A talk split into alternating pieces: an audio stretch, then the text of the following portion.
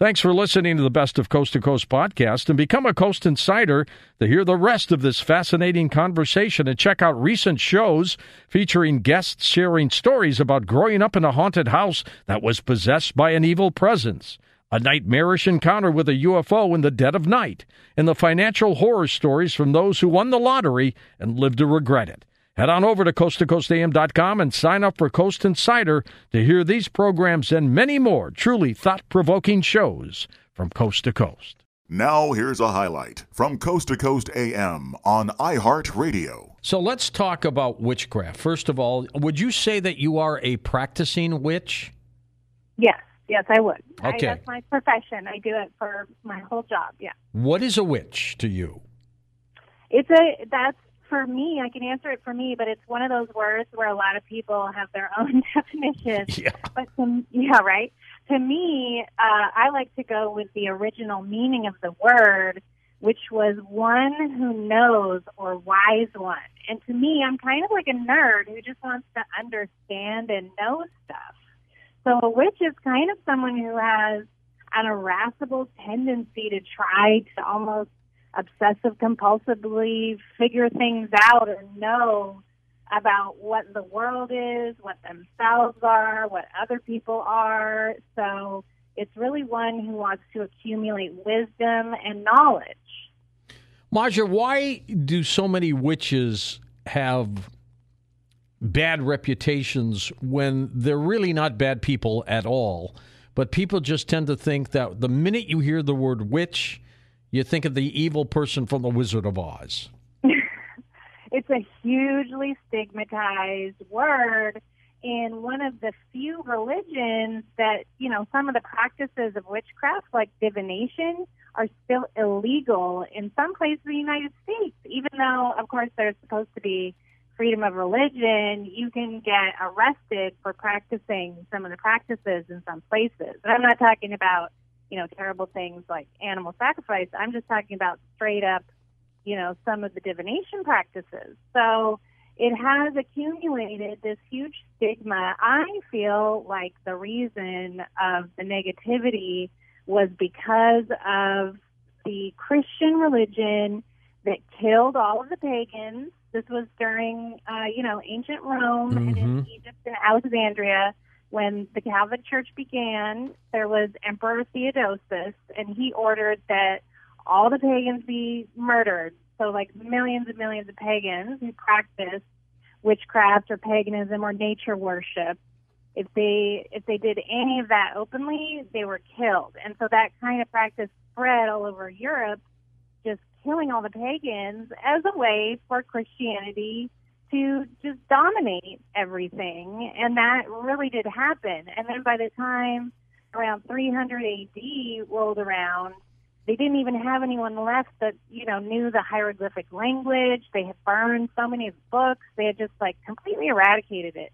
So I think the common modern stigma of witches is left over from that, you know, kind of witch holocaust that happened. So people still have this taboo stigma around it. And with with this stigma, of course, it carried through to uh, the United States, Salem, Massachusetts, the, you know, burning yep. witches at the stake. It never stopped, did it?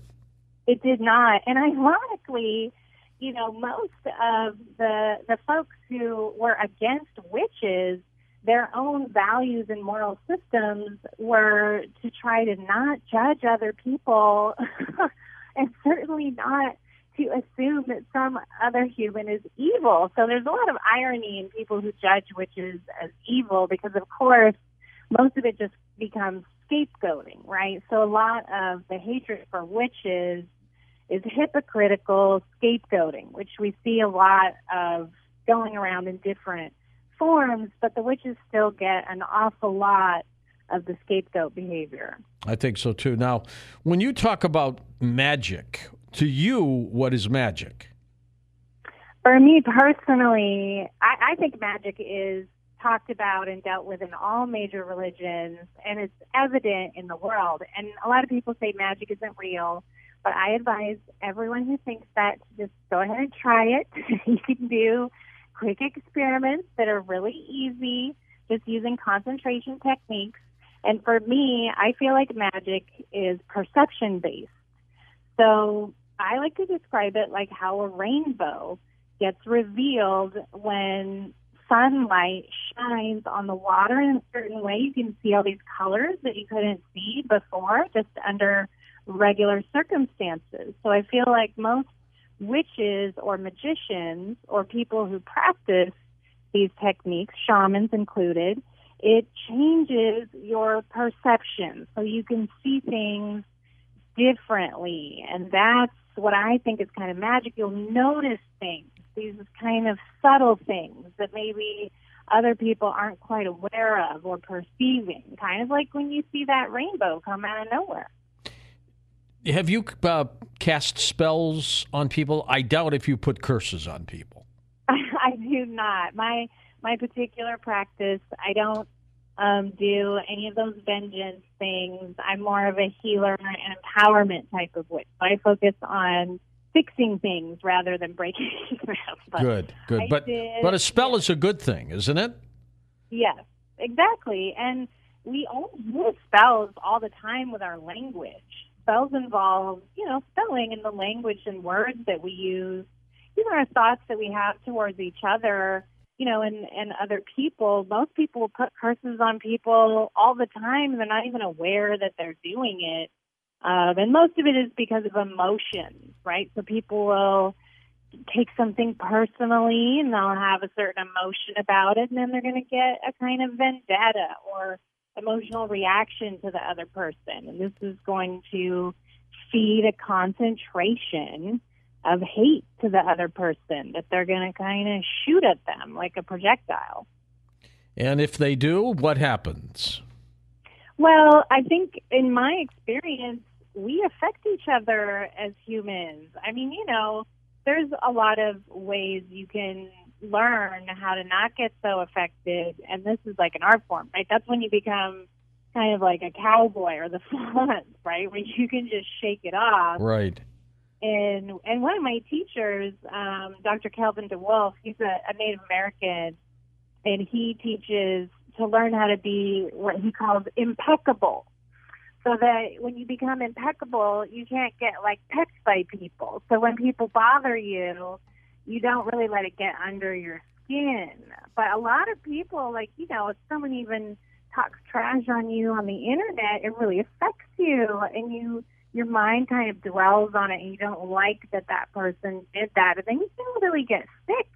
So a lot of people, it depends on kind of how much you get affected by trolls, you know, and trolling. I'm sure, you know, you as a, as a public figure, it's kind of hard to avoid never getting trolled when you get certain levels of exposure. So you kind of have to learn to thicken your skin. But some individuals, if they're prone to influence, they can easily get hurt if people kind of focus negative energy on them. Well, you, you, you learn how to thicken your skin because a lot yeah. of them are hiding behind false names, phony emails, and what have oh, you. Well, garbage, yeah, totally. And you, but sometimes, you know, people don't know these things, and they we don't learn these things unless you get bullied, you know, in school, and you kind of get confronted with it. So a lot of folks, I think, kind of lack that ability to brush things off or believe in themselves or have enough Uh, self-confidence where the, those things don't affect them. But some people, it really takes them down. There's a lot of hate out there, Masha. A lot of hate. Yeah. It's so bad. It's, you know, like in the last few years, it's really, everyone's so polarized, and there's so many projectiles being shot at everyone. It's out of control. I have a, I have nonstop work, I'll tell you what. Listen to more Coast to Coast A M every weeknight at one a.m. Eastern, and go to coast to coast a m dot com for more.